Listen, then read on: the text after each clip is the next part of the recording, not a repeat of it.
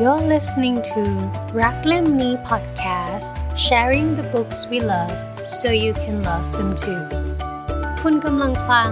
รักเล่มนี้ podcast หยิบหนังสือที่รักมาคุย และอยากให้อ่านไปด้วยกัน มาติดตามกันต่อว่าเมื่อได้รับจดหมายจากมิสเตอร์ดาซี่คุณอลิซาเบธของเราจะใจอ่อนไหม และมาฟังกันต่อว่า เพราะอะไรคนมากมาย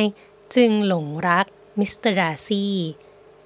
ชวนมาหลงรักมิสเตอร์ดาซี่กันต่อ เขาเขียนจดหมายมามายื่นให้กับมือเลย ใช่ แล้วก็อธิบายเป็นประเด็นสองประเด็นนี้ ที่เขาแยกบิงลี่ออกไป เพราะด้วยความเข้าใจผิดของเขาว่า คิดว่าเจนเนี่ยไม่ได้ชอบบิงลี่ ถ้าเข้าใจผิดก็ขอโทษด้วย ประเด็นที่ 2 ในเรื่องของวิกแคมเนี่ยไม่ได้ดีอย่างที่พูด จริง ๆ วิกแคมเนี่ยพยายามจะขอมากกว่าสมควรจะได้ แล้วก็ที่เลวร้ายไปกว่านั้นก็คือไปหลอกน้องสาวทำให้น้องสาววัย 15 เนี่ยอยากจะหนีตาม ซึ่งอายุเท่ากับลิเดีย น้องสาวเนี่ยก็รักดาร์ซี่เหมือนพ่อคนที่สอง อืม ก็เลยรายงานพี่ก่อน อืม ว่าเออเนี่ยจะหนีนะแล้วดาร์ซี่ก็เลยไปห้ามปรามไว้ทัน คือด้วยสองประเด็นเนี้ยเหมือนเป็นจุดพลิกของหนังสือเลยว่าทำให้อลิซาเบธอะตระหนักตัวว่าที่ผ่านมาอคติขนาดไหน ใช่ แล้วก็กลับไปย้อนมองด้วยสายตาที่มีสติ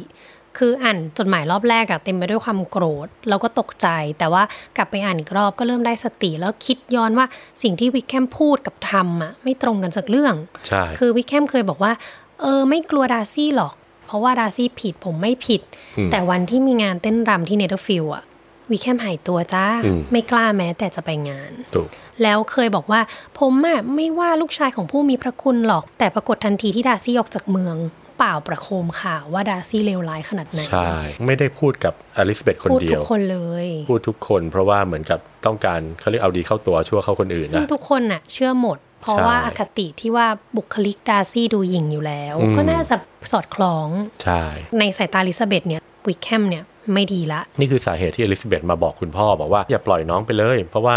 หนึ่งคือน้องก็มีแนวจะไปทางนั้นอยู่แล้วสองคือก็มีเสือสิงกระทิงแรด แล้วก็กลัวว่าไม่มีคนคุมจะยิ่งเตลิด ใช่ เปิดเปิง แต่ว่าพ่อเนี่ยก็ไม่ฟัง แล้วอลิซาเบธก็ไม่สามารถลงดีเทลไปในเรื่องที่วิกแคมทำกับครอบครัวดาร์ซี่ได้ อืม เพราะว่าจริง ๆ แล้วเนี่ยดาร์ซี่ก็ไม่ได้บอกใคร เพราะว่ามันก็จะเสียกับน้องด้วย เสีย นะ เกียรติน้อง ทีเนี้ยคู่เนี่ยก็เลยต้องลงเอยด้วยความที่หนีตามกัน พอลิเดียไปอยู่ที่นู่นไปสนิทกับวิกแคมแล้วก็ตัดสินใจหนีตามกัน ผู้เขียนเนี่ยเก่งตรงที่ว่าให้เราอะเดา อืม ให้เราเป็นเหมือนอลิซาเบธหรือพ่อ คือ ใช่ เฮ้ยไปไหนไม่รู้ ใช่ ไปเพราะอะไรไม่รู้ คือจริง ๆ หาย เนี่ย ไปเลย สุดท้ายก็มาเฉลยว่าจริง ๆ แล้วเนี่ย เจ้าวิกแฮมเนี่ยคือไปไหนไปเล่นการพนันติดหนี้ไว้พลุงพลังเลย แล้วกลายเป็นว่าคือเขาจะหนีหนี้ แต่ว่าเผอิญน่ะเกี่ยวเจ้าลิเดียไปด้วย แล้วก็กลายเป็นว่าโยนความผิดให้ให้กับลิเดียว่า จริง ๆ เนี่ยเขาไม่ได้หนีหนี้เขาพาลิเดียหนี ซึ่งพอไปรู้ความจริงก็จะกลายเป็นว่าลีเดียเนี่ยคิดว่าถึงหนีไปเดี๋ยววันหนึงก็ได้แต่งแต่งเมื่อไหร่ก็เมื่อนั้น แต่ทางฝั่งของวิกแคมอะคิดว่า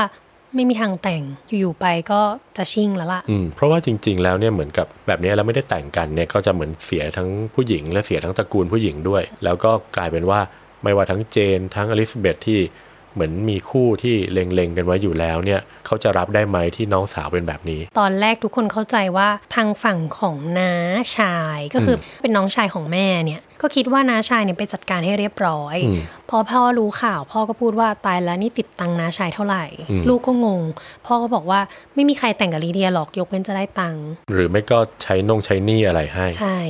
ทุกคนก็เข้าใจว่านาชายเป็นคน อืม แก้ปัญหาให้ พอกันนับตังค์แล้วต้องไปคืน น้องเมียเท่าไหร่ จุดเนี้ยก็เป็นจุดเปลี่ยนของพระนางของเรา เพราะว่าพอนางเอกรู้จากปากของลิเดียเนี่ยตอนที่กลับมาบ้านหลังจากแต่งงานแล้วเนี่ยว่าคุณดาร์ซี่ไปงานแต่งน้องด้วยนะ อืมอันนี้ก็งง อลิซาเบธก็เอ๊ยยังไงก็เลยรีบเขียนจดหมายไปถามนาสะพาย อืม นาสะพายก็เลยเฉลยว่าอ๋อจริง ๆ แล้วเนี่ยคือเขาให้เก็บเป็นความลับ แต่ว่าคนที่ไปจ่ายเงินเจ้าวีแคมและจัดการให้แต่งงานจนเรียบร้อยอ่ะคือคุณดาร์ซี่ คือจัดการถึงขนาดแต่งงานเสร็จปุ๊บหาที่ทางให้เลยว่าจะต้องไปประจำที่ไหน แทบจะจัดการเรื่องการใช้ชีวิตให้อะ อืม ทำให้อลิซาเบธเนี่ยก็รู้สึกซึ้งใจ อืม ที่มิสเตอร์ดาซี่ทำให้ขนาดนี้เลยเหรอ อืม อ่าอันนี้ก็เป็นจุดเปลี่ยนนะแม่อลิซาเบธเนี่ย เริ่ม ตระหนักแล้วว่าตัวเองโชคดีแค่ไหน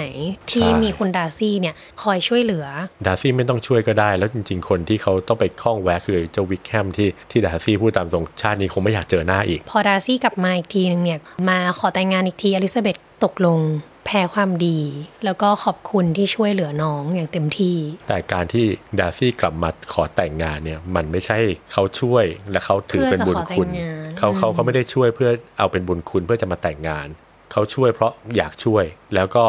อยู่เฉยๆของเขา แต่ประเด็นมันมีจุดพลิกผันนิดหนึ่ง ก็คือนำไปสู่ญาติติโกโหติกา อืม ของทั้งสองฝั่ง เรามาเริ่มที่ตัวจีดก่อนละกัน ก็คือหนึ่งในตัวร้ายละกันเหมือนเป็นตัวที่ขัดความรักของพระนางของเราเนี่ย คือคือถ้าเป็นวิดีโอเกมเนี่ยเหมือนมีบอสสองตัว ใช่ บอสบอสตัวที่หนึ่งคือวิกแฮมอ่าวิกแฮมมาก่อนแล้วโดน วายร้าย อ่าโดนตีแตกไป แปลงร่างสองมาแต่เป็นอีกคนหนึ่ง คือวายร้ายคนที่สองของเราเนี่ย ก็ อัน คื นี้ อ ลาสบอส Lady Catherine อ่า de Bourgh เขาเป็นพี่หรือน้องของแม่ เขาใช้ว่า sister อ่ายศยศอะไรก็พอๆกัน แต่ว่าคือนางก็จะเป็นเหมือนผู้อุปถัมภ์ของเจ้าคอลลินส์เนี่ย ชอบจุกจิกกับทุกผู้ทุกคนที่เจอ ใครก็ขัดไม่ได้ นางมั่นใจแล้วก็จริง ๆ มีลูกสาว ตั้งใจไว้หมายมั่นว่า ให้แต่งกับดาร์ซี่ คือจริงๆอ่ะเจอกันก่อนที่จะรู้ว่าหลานชายชอบ แล้วจังหวะที่เจอกันตอนแรกเนี่ยก็พยายามจะพูดคุย แล้วพยายามจะแนะนำอลิซาเบธ แต่อลิซาเบธเนี่ยคือเหมือนไม่หือไม่อือ รู้สึกว่าคำถามบางคำถามเนี่ยล้ำเส้น ก็ไม่ ใช่ ค่อยอยากตอบ ก็ตอบด้วยแบบเหมือนกึ่งจะกวนกลับ เหมือนถามแบบเหยียดๆเชิงตัดสินด้วยแหละ ใช่ ตอนท้ายๆเล่มพอรู้ว่าดาร์ซี่เนี่ยอยากจะแต่งงานกับอลิซาเบธเนี่ยก็วิ่งมาเลย คือเขารู้ได้ยังไงในหนังสือไม่เฉลย ไม่ได้บอกแต่วิ่งมาเลย อืม แล้วก็มาด้วยความรู้สึกที่ว่า เธอไม่คู่ควร แบบมาถึงบ้านเลยอะ ซึ่งอันเนี้ยเดี๋ยวจะอ่านประโยคที่เขาคุยกันให้ฟัง ว่าอลิซาเบธจะต่อกรกับคุณหม่อมป้านี้เยี่ยงไร เขาก็พยายามบอกว่าจริงๆแล้วอ่ะเธอน่ะเป็นคนละชนชั้นกัน ซึ่งในเล่มของภาษาอังกฤษใช้คำว่า sphere เขามองว่าอลิซาเบธเนี่ยไม่ควรจะออกมานอกชั้นตัวเอง แต่อลิซาเบธเนี่ยตอบกลับมาว่า in marrying your nephew I should not consider myself as quitting that sphere ดิฉันไม่คิดว่าการแต่งงานกับหลานของท่านเป็นการนำตัวดิฉันออกมานอกวงชีวิตเดิม He is a gentleman. I am a gentleman's daughter. So far, we are equal. คุณดาร์ซี่เป็นสุภาพบุรุษดิฉันเป็นบุตรของสุภาพบุรุษเราต่างทัดเทียมกันประการนี้ คือนางเอกก็เถียงว่าไม่ได้คนละชนชั้นซะหน่อย อืม ก็เท่ากันนี่ ปาก็เลยตอบว่า True, you are a gentleman's daughter, but who was your mother? Who are your uncles and aunts? Do you imagine me ignorant of their condition? จริงสิยะหล่อนน่ะเป็นบุตรของสุภาพบุรุษ แต่ใครเป็นแม่ของหล่อนเล่า ใครเป็นน้าเป็นอาของหล่อนเล่า อย่านึกว่าฉันงมงายในความเป็นอยู่ของคนเหล่านั้นนะ คือป้าก็พยายามจะเถียงว่า แต่ว่าญาติโกโหติกาของเธอ ไม่ได้เป็นผู้ใหญ่ผู้โตที่ไหนนะ อลิซาเบธก็เลยเถียงกลับว่า whatever my connections may be if your nephew does not object to them they can be nothing to you ญาติของฉันจะเป็นใครก็ตาม หากหลานชายของท่านไม่แสดงความข้องใจ คนเหล่านั้นก็ไม่มีความหมายอะไรแก่ตัวท่านเลย คือประมาณว่าถ้าหลานป้าไม่ว่าแล้วป้าจะว่าทำไม แล้วจากนั้นป้าก็ย้ำย้ำอีกว่าตกลงมั่นกันหรือยัง บอกเปล่าค่ะ ไม่ได้มั่น เออ แล้วป้าก็ย้ำอีกว่าหล่อนสัญญาได้ไหม่ยะจะไม่มั่นกับเขาคุณอลิซาเบธก็ตอบเลยว่า ดิฉันไม่ให้คำมั่นสัญญาชนิดนั้นดอกค่ะ ใช่ นี่คือคำนี้นี่เป็นจุดประกาย คือป้าคิดว่าสำเร็จละก็วิ่งกลับไปเล่าให้ดาร์ซี่ฟัง อืม แต่กลายเป็นว่าดาร์ซี่เนี่ยที่มองว่าอลิซาเบธเป็นคนตรงไปตรงมาเนี่ยการที่ไม่ปฏิเสธแสดงว่าอาจจะมีใจ ไม่กี่วันดาร์ซี่ก็วิ่งมาเลย ชอบประโยคนี้มาก จังหวะที่อลิซาเบธเขามาขอบคุณใช่ไหมขอบคุณมากที่ช่วยน้องนั่นนู่นนี่ ถ้าครอบครัวรู้ก็จะขอขอบคุณด้วยเช่นกันดาร์ซี่ก็ตอบไปว่าเออครอบครัวไม่ต้องขอบคุณหรอก เพราะว่าจริงๆอ่ะฉันทำเพื่อเธอคนเดียวแล้วก็พูดต่อว่า if your feelings are still what they were last April tell me so at once ถ้าความรู้สึกของคุณยังคงเดิม ดังเมื่อเดือนที่แล้ว ขอให้บอกฉันทันที My affections and wishes are unchanged, but one word from you will silence me on this subject forever. ความรักและความปรารถนาของตัวฉันไม่เปลี่ยนแปลง แต่ถ้อยคำเพียงหนึ่งคำจากคุณ จะทำให้ฉันระงับเรื่องนี้ชั่วกระปวสาร คืออ่านไปแล้วชอบประโยคนี้มาก าก เพราะว่านอกจากจะบอกว่า คือรู้ว่าปฏิเสธนะก่อนหน้านี้ แต่ว่าความรู้สึกยังเหมือนเดิมหรือเปล่า เพราะว่าดาร์ซี่เนี่ยยังรักเหมือนเดิม ยังรักเท่ากับวันที่โดนปฏิเสธ ใช่แต่ถ้าเกิดว่า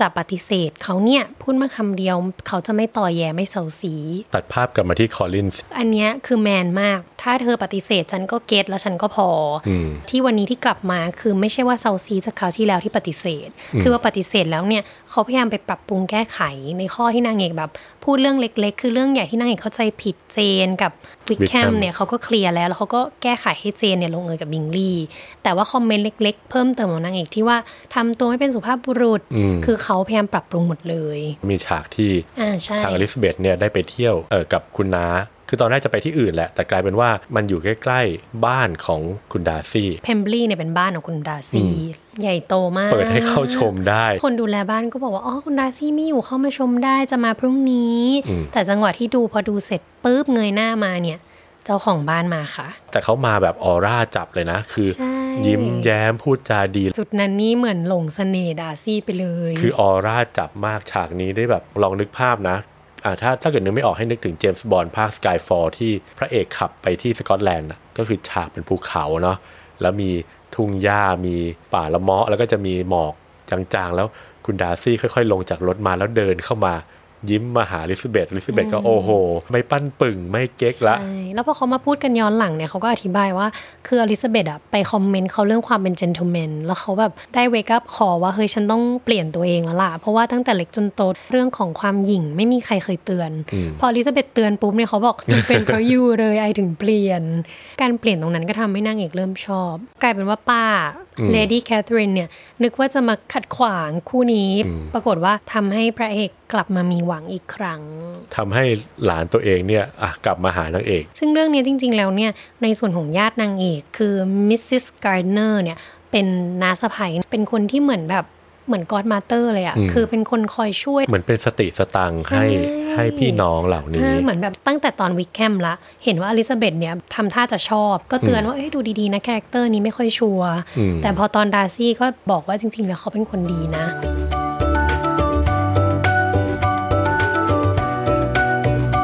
แล้วคราวนี้เราก็มาในส่วนของคาแรคเตอร์ที่เราคิดว่าดีที่สุด แย่ที่สุด และชอบคนไหนมากที่สุด อืม คุณป๊อปเชิญเลยค่ะ ดีที่สุดค่ะ ดีที่สุดในความรู้สึกก็ชอบคุณน้า คุณน้าสะพ้ยเนาะเรื่องของความมีสติสตางค์เรื่องของการช่วยเหลืออย่างสมเหตุสมผล อืม การที่เข้าใจเหมือนเป็นผู้ให้คำปรึกษา อืม ที่คุณแม่ไม่ได้ให้ แล้วคุณพ่อก็อาจจะไม่ค่อยลงรายละเอียดขนาดนั้นอืมก็ชอบตรงนี้ที่ว่าเออจริง ๆ แล้วลูกๆเนี่ยก็ต้องการคนที่ที่มีความคิดความเห็นแบบไม่เอาอารมณ์ไปผูก ไม่เอาอคติไปผูก ในส่วนของปุ้มจะชอบเจน เพราะว่าคือเขาโลกสวยจริง แต่ว่ารู้สึกว่าเขาไม่ได้ทุกข์กับมัน โอเค ในในบางจุดเนี่ยเขาอาจจะดูมองโลกในแง่ดี อาจจะเกินไปสักเล็กน้อย แต่ว่าชอบในบทบาทของเขาในเรื่องนี้ทำให้อลิซาเบธเนี่ยยังไม่ได้มีอคติมากนัก คือมองว่าถ้าไม่มีเจนอะอลิซาเบธอาจจะหนักกว่านี้ คืออาจจะเทไปทางลบเลย เพราะว่าบางเรื่องเนี่ยอลิซาเบธเข้าใจผิดจริง ๆ แล้วเจนก็เป็นคนชี้บอกว่าเนี่ยอาจจะเข้าใจผิดนะ เออทำให้อลิซาเบธยังเหมือนมองคนในแง่ดีอยู่ เหมือนเจนจะเป็นคนแบบเย็นเย็นๆไว้น้องเย็นไว้น้อง ใช่อย่าเพิ่งจำทุกคนคลูชันนะ ด่วนด่วนสรุป เราเข้าใจผิดหรือเปล่า หรือว่าสถานการณ์มันยังไม่เคลียร์ใจเย็นๆดูก่อน ก็เลยชอบเจนค่ะ อืม แล้วนางก็สวยด้วย สวยสุดตามลำดับไหล คือทำตัวดีด้วยแล้วก็ทำตัวเหมาะสม